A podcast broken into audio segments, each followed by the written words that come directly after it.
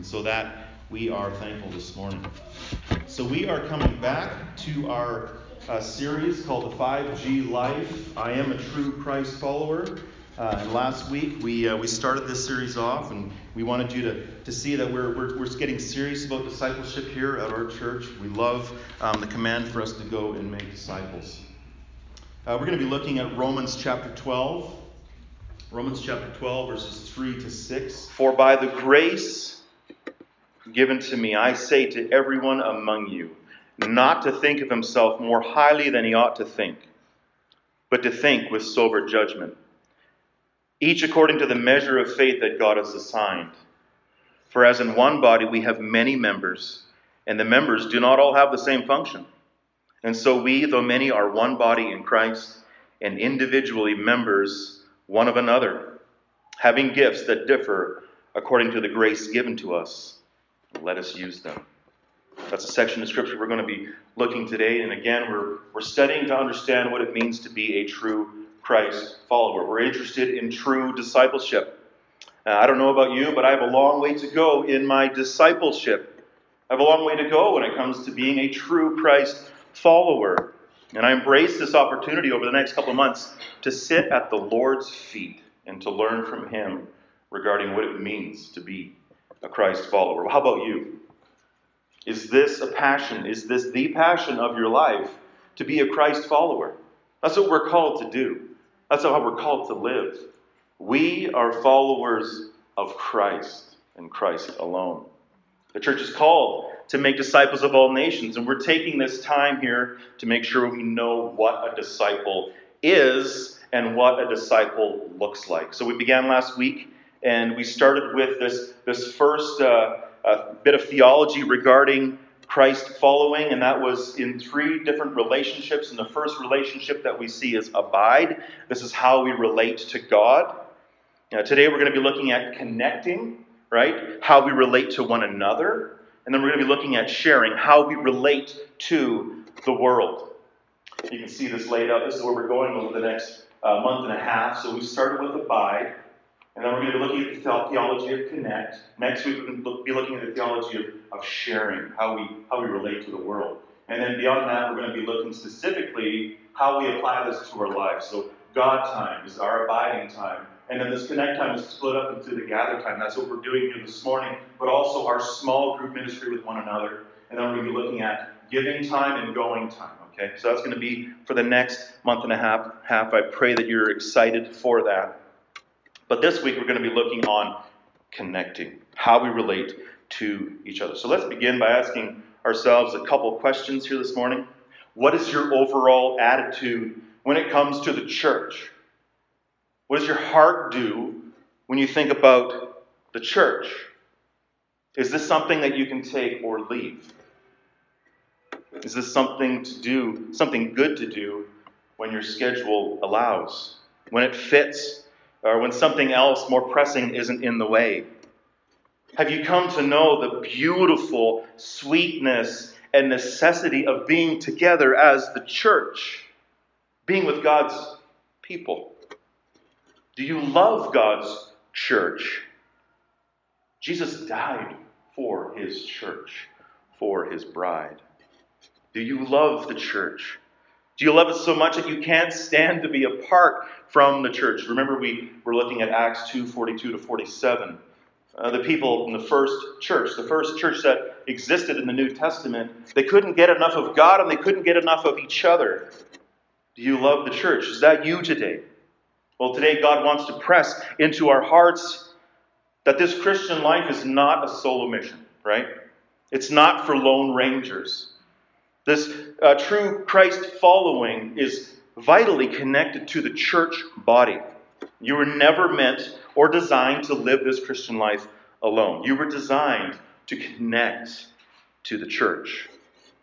And you cannot fulfill God's will for your life without being connected to His church. It's impossible. And so we turn today to Paul's letter to the Romans. It's the little section we just read. Now let's pray so that the Lord will be speaking to us through His word today. Lord, we thank you. We thank you for this letter to the Romans. We thank you for the Apostle Paul. Him writing with full apostolic authority, speaking for you and speaking to your people. And 2,000 years later, we stand here, we open up this word, and you're speaking directly to us. We thank you that you have revealed yourself to us through your holy word. We pray that you would use this to guide us today, that you would encourage us, convict us, mold us, that you would speak to our hearts, that you would teach us about what it means to connect as the church and how vital this is in our life.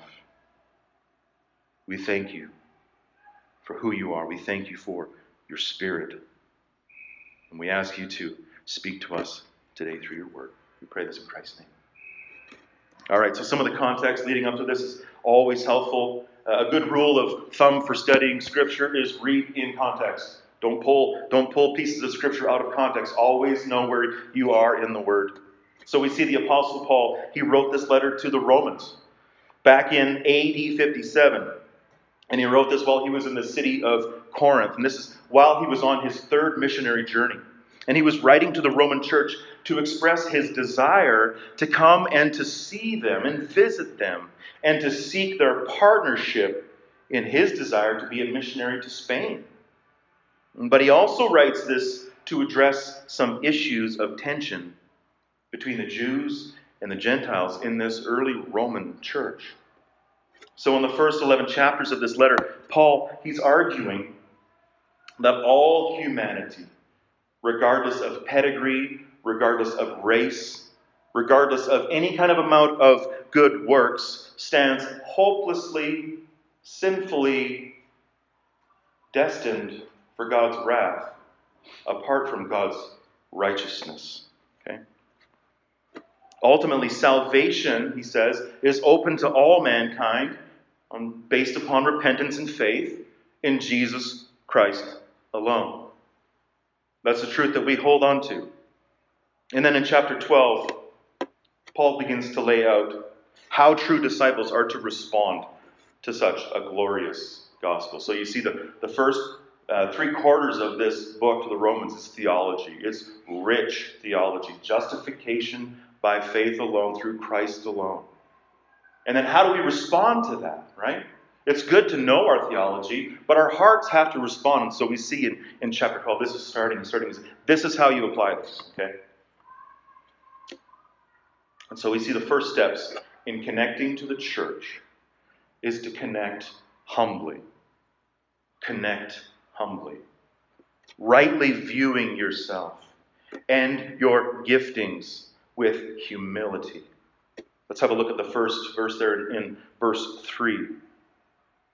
For by the grace given to me, I say to everyone among you, not to think of himself more highly than he ought to think, but to think with sober judgment, each according to the measure of faith that God has assigned.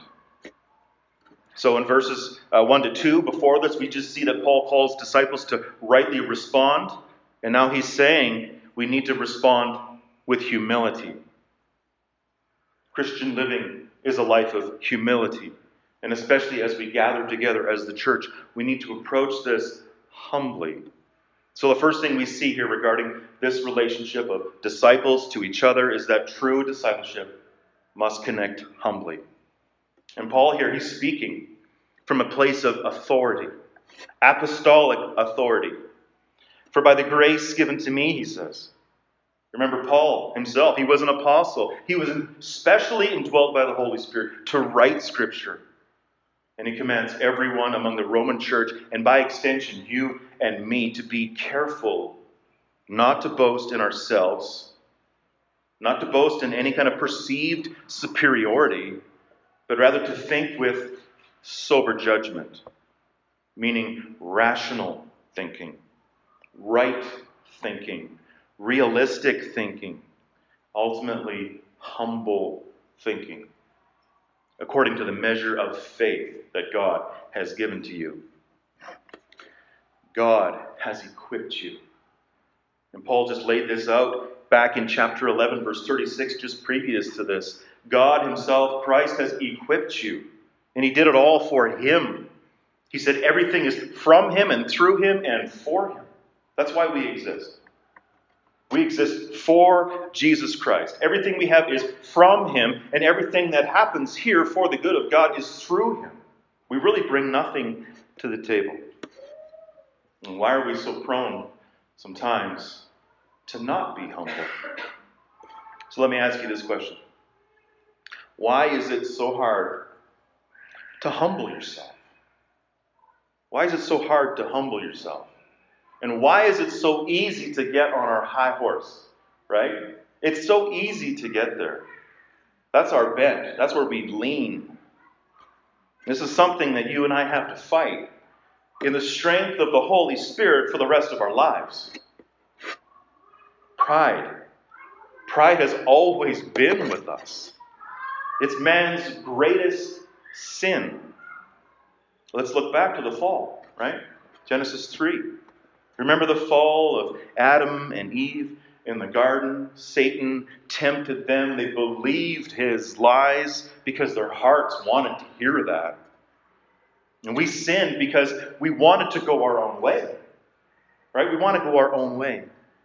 And we thought that our ways were best. We thought that our thoughts are superior. We wanted to be God. And that's why we fell. It was cosmic treason, and we chose to go our own way. Further back than that, you know, that wasn't the original sin. There is an original sin, and that falls back to Satan and his angels. And the main problem again was pride, right? Listen to this from Isaiah chapter 14, verses 12 to 15. How are you fallen from heaven, O Lucifer, son of the morning? How are you cut down to the ground, which did weaken the nations? For you have said in your heart, I will ascend into heaven. I will exalt my throne above the stars of God. I will sit also upon the mount of the congregation in the sides of the north. I will ascend above the heights of the clouds. I will be like the Most High. Yet you shall be brought down to hell, to the sides of the pit. Satan himself wanted to be God. And we're prone to that. The truth is that pride is satanic to the core. And we're all bent towards this. And in our context for this sermon today, pride kills community. Pride kills community. And I would argue some of the loneliest people on this planet are those who are prone to pride, those who live there, who exist there. And so, Paul, knowing our hearts, knowing his own heart, knowing the sinfulness of humanity and this prone to pride, he calls us to think soberly about ourselves, to lower our opinions of ourselves if we want to be godly, if we want to be following Christ, to be true Christ followers. If we want to have lasting relationships, if you want to connect faithfully to the church, then you must connect humbly. You must connect humbly. So, as you and I endeavor to pursue this life together, this Christian walk, this connected community, we need to be so generous with one another. As Philippians 2 3 to 5 says, Do nothing from selfish ambition or conceit, but in humility count others more significant than yourselves. Let each of you look not only to his own interests, but also to the interests of others. Have this mind among yourselves, which is yours in what? In Christ Jesus. Right? We're not humble on our own. We can't be humble on our own, right? Christ is our supreme example of humility. And we can only be humble when we are wrapped up in Him, existing and abiding in Him. So we must connect humbly. And humility goes a long way toward building a strong and healthy body of Christ. Now, the flip side of this in the church is to think too lowly of yourself, right? Sometimes you can think too lowly of yourself. You may see, say things like, I'll never be able to do that, right? I'll never be able to stand and share the gospel.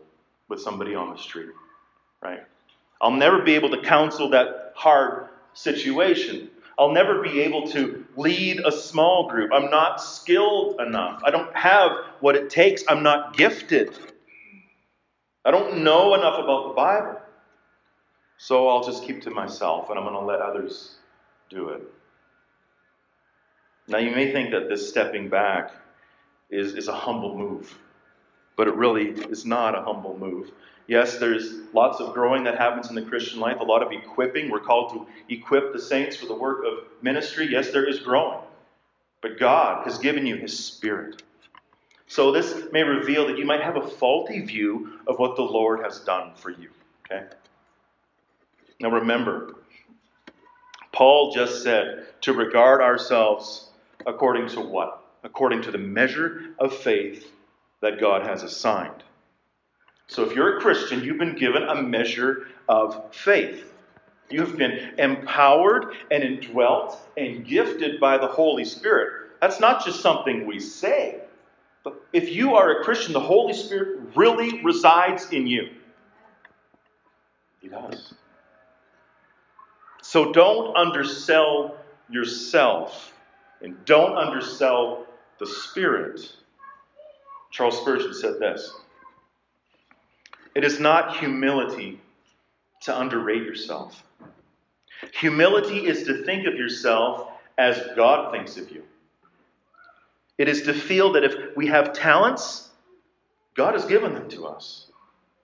And let it be seen that, like freight in a vessel, they tend to sink us low. The more we have, the lower we ought to lie. So you see both sides here, he's saying, right?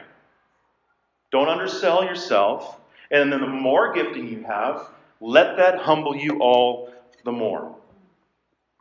You need to see yourself as God sees you. And the more faith you have, the more humble you ought to be. And so, this first step in being a true Christ follower is to connect humbly.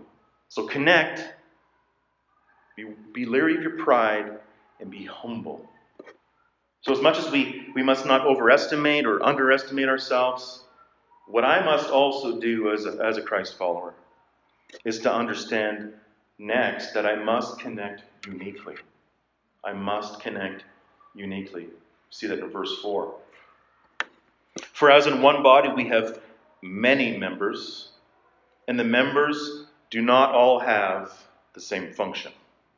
So, to help us understand how God designed this church to function, Paul compares the church to the human body.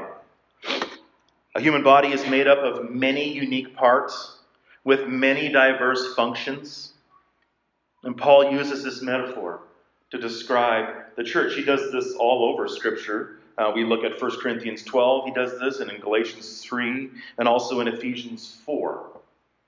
And so, as the human body has so many different unique functions, so the church is made up of many different types of unique people. And we're all gifted in different ways, and it's according to the measure of faith that God has given us. We do many different unique functions in the church. We're experiencing that as a, as a church plant, right? We need a lot of different people to do different things. And as I look around here, I see a lot of unique people, right? Some more unique than, than others.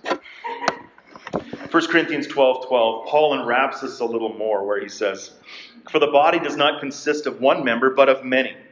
So if the foot should say, Because I'm not a hand, I do not belong to the body, that would not make it any less a part of the body. And if the ear should say, Because I am not an eye, I do not belong to the body, that would not make it any less a part of the body. If the whole body were an eye, where would be the sense of hearing? If the whole body were an ear, where would be the sense of smell? But as it is, God arranged the members of the body, or the members in the body, each one of them as He chose. God knows what He's doing, right? He always knows what He's doing. And so then we see that God Himself, He is the author of the church. He uniquely gifts and arranges each one of us in perfect harmony with one another. We're all unique. We all have unique functions. We have different natural abilities, right? We have strengths and weaknesses that we share. We have different spiritual giftings, different personalities. Hands up for all the introverts here, right? All right, and all the extroverts. All right. We're all different, right? But God uses us in, in our personalities. A healthy, functioning church body is made up of unique and diverse members. The point is this is that you are uniquely designed by God to fit perfectly into this body. Yeah, church is messy, right? Church is messy. But it's a beautiful mess sometimes, right? Um, God is in control. He never leaves, He never forsakes His church. And yes, it's not perfect. We're not in heaven yet. So take this to heart. Don't wish you were somebody else. Yes, you, you can grow. Yes, you can train. But like you said, an ear wanting to be an eye or a foot wanting to be a hand, don't wish you were somebody else. Do exactly what God is calling you to do and gifted you to do. You are unique. God will use you right now, right? You don't have to wait. There's no special time for God to use you, right? He's equipped you fully with the Spirit, right? We have all the treasures in Christ. He'll use you right now, just as you are in all your uniqueness. We can't all do the same function. We were never meant to. And if we try to, it would be a train wreck. Okay? So, do you believe that? I want to test that out. I'm going to ask my two boys to come up here. We got a couple tests here to run. All right? Okay. Let's grab a grab that water bottle there. You look uh, enthused to be up here, Spence. All right, so put it on the ground. Yep stand in front of it. Now I want you to drink that bottle of water just using your feet. Okay, go ahead. of course, you can't do it. Sit, take a seat. You, stay up here. All right, all right. Okay, so what I want you to do is, where's Josh's guitar? Okay, go by Josh's guitar. Don't touch it. Now I want you just to use your hair, and I want you to play just as I am on that guitar. Just go for it. Okay. Right? There's just there's of course you can't do it. You can take a seat. Too. Right? There's there's unique functions of the body, right? You have to use those unique functions for what God has called you to do it, right? So work on those things, guys. Maybe you can get it done. God knows exactly what He's doing. Let's just reflect on Isaiah 55, verse 9. For as the heavens are higher than the earth, so are my ways higher than your ways, and my thoughts than your thoughts. This is all in God's hands. Embrace your uniqueness, and God is going to use you exactly where you are. I love that God has gathered such a unique and diverse set of people to our church plant here in Harvest South. It reveals His awesome power to save all kinds of people and to use them for His purposes.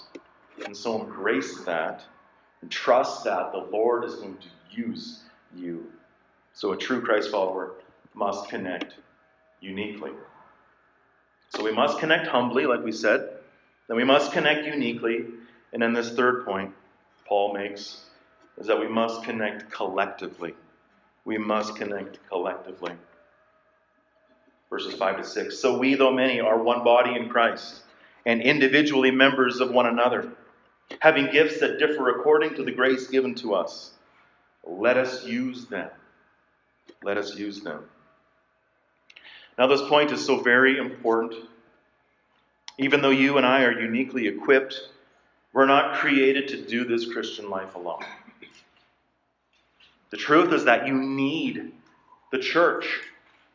This is not an option. You need the church. As Paul was writing to this young Roman church, it was made up of Jews and Gentiles. And they were struggling to connect with one another. And there was a tendency for these people to segregate and to isolate. And for centuries, they were, they were doing just so. Right? They did not mix well together. It was like oil and water. The Jews were the holy people, the Gentile were the outcast. And some of this past got caught up in this present reality, the reality of the New Testament church. And so they were tempted to remain apart rather than to join together. So Paul had to remind them that they are one body and members of one another. The revelation of Jesus Christ blows away all walls of separation and calls unique and different people to connect collectively. So we must reject our tendency to isolate ourselves. And we need to embrace the necessity to congregate, right? We need to embrace this, love this. You and I are one body in Christ. And that one body is the church. Remember, the church is not a building, the church is a people, right? Now, it's not, yeah, there's a universal church, right? We're gathered across this globe as a universal church. But Scripture points us to a local body of believers. We can't take it or leave it. It's a necessity in our life. You and I are one body in Christ. That one body is the church. The very definition of the, of the word church, from the Greek word ecclesia, means to assemble. It's an assembly. Tell me, how can you assemble if you're not gathering? How can you assemble on your own? You can't assemble. You can't be the church. It's illogical. The church needs you, and you need the church, no question. Absolutely no question. Paul says that we're members of one another. Remember this body metaphor. We're, we're all tied together we all work together in harmony. So, this should remind us that in the church, we need to practice this living with one another. We have this amazing privilege to do life together, right? This has been since day one. This is the privilege of the Christian to do life together, to love one another. Yeah, it's not perfect, but we get this awesome privilege. The church needs you, and you need the church. So when we think about that, we see this word here, one another. That should remind us of the one another's of Scripture. So here's a list of some of the things you're going to miss out when you don't gather together, right? can't love one another if you aren't together.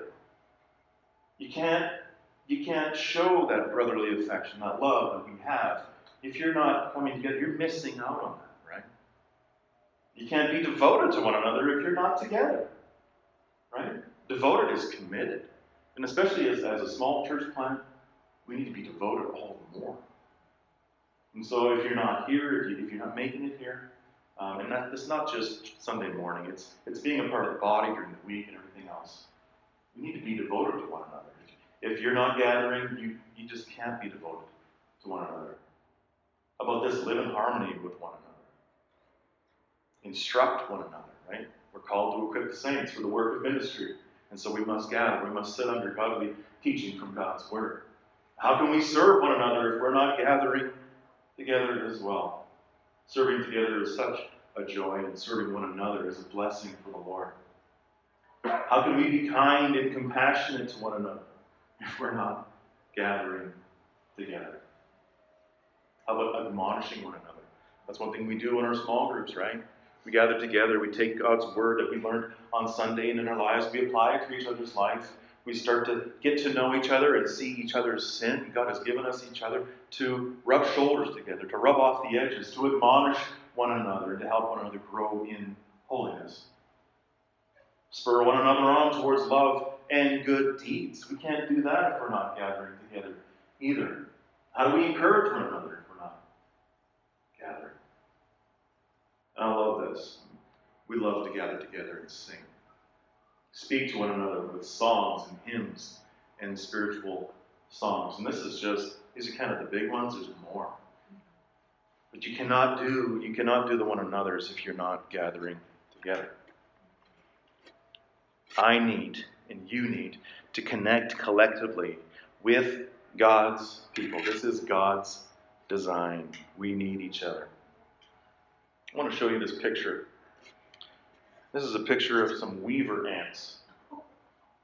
You want to see a picture of, of having to exist together So they're building a bridge from this leaf to the next. And this is just a small example. You should see, like, there's creeks and rivers. They will chain themselves together to get across the river and to gather food.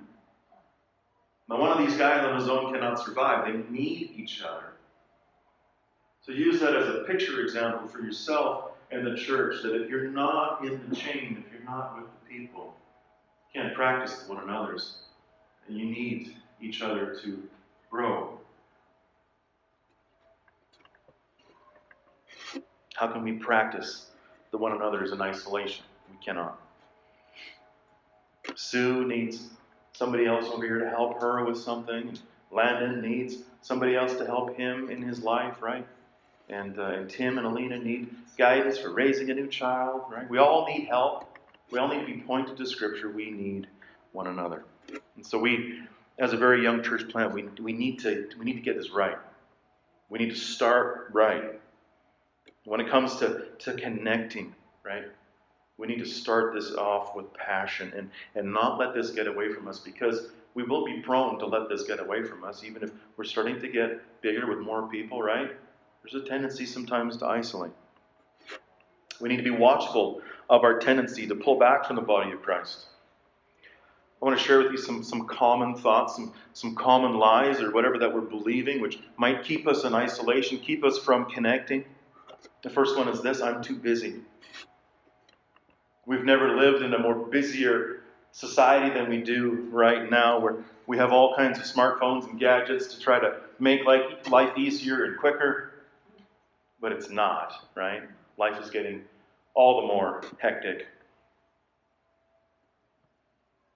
How much of our busyness is self inflicted? Right? Work. Yes, we have to work. School. Yeah, school's a necessity. They all take time. Trying to get ahead in this life. Programs and sports, lessons, and social events, and entertainment. Yeah, life is busy, right? It is busy. But are we making the time for the church? Are we too busy because it's self inflicted busyness? And I would say that why don't we try this as we go month to month in the coming months? Let's have a look at that month and let's pray over that month and say, Lord, how can I carve time out of this month for your glory? Right?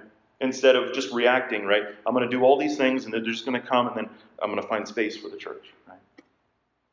Let's be looking forward and proactively seeking the Lord. How can I serve you on this second week in this coming month? Whatever it may be. Why am I choosing to put things before the church? And, and you know, when it comes to work, just quite honestly, we, we, we choose to work and um, we have to work, yes. Um, but there is a tendency sometimes to work too much, to, to just say, yes, I'll, I'll do it. Um, and, and, and to a place where it's most important. Do you think it would be anything uh, less of sacrificial to maybe even look for a different job that would make you more available to be available for God's church, for His bride? I don't think it is. Uh, I have a brother in, in Fort St. John, and he drives to Grande Prairie, which is two and a half hours away, to find a faithful church that he wants to be a part of, right? He makes that drive. And this is a guy with a crazy busy life. So I'm too busy is one of those lies that we often tell ourselves. How about this? I'm exhausted. I'm probably exhausted because I'm so busy, right? Our life is so full of things, and, and something has to give. These other things are essential, but the church is obligational, right? There's one person who loves to, to whisper in our ear that, you know what, I'm just too tired. I just can't make it. I'm, I'm just too tired.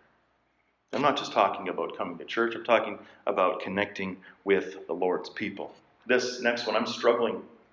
Life is too hard to be with people right now. I'm struggling personally, maybe physically, and I need to deal with this on my own before I can come back to the people. The last thing I need to do right now is to go serve somebody.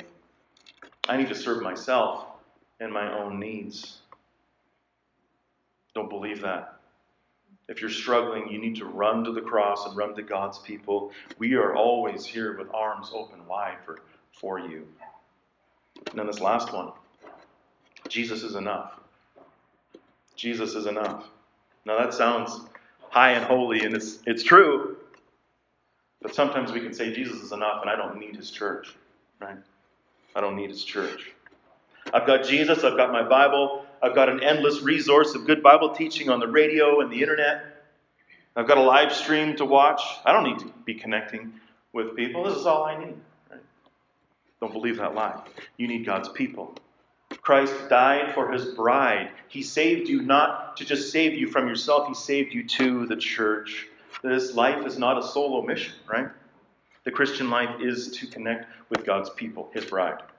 Hebrews 10 24 to 25 says, Let us consider how to stir up one another to love and good works, not neglecting to meet together, as is the habit of some, but encouraging one another, and all the more as you see the day drawing near. There is a day coming. Christ is coming. There's an urgency to our call, right? Don't believe the lie that it's all about here, right? He's coming. He's given us only so much time to do His work and to be with His people. We've been given this urgent task of making disciples. So the church needs you. You need the church. A true Christ, follower must connect collectively. Now, there's a lot more in this text as we move on about giftings, and we're going to get to that another day. Um, we're also going to talk about connecting as a group and as a larger gathering that's going to be coming in December. But these are three things we need to be mindful of this week and applying to our hearts. You cannot fulfill God's will for your life without being connected to His church. So, the three things I must connect humbly, I must connect uniquely, I must connect collectively. And this is all made possible by the gospel of Jesus Christ and is useless apart from his indwelling spirit. If you're not a believer today, we call you to embrace the Lord Jesus Christ. Believe upon him for salvation. Turn from your sinful ways and trust in Him, and He will indwell you by His Spirit. He will equip you for His kingdom, and you can connect uh, to His church. If you are a believer today, you still need the gospel, right? Gospel's not just about entrance into the kingdom. You need it every day. You need to remind yourself that it is only Christ working through me.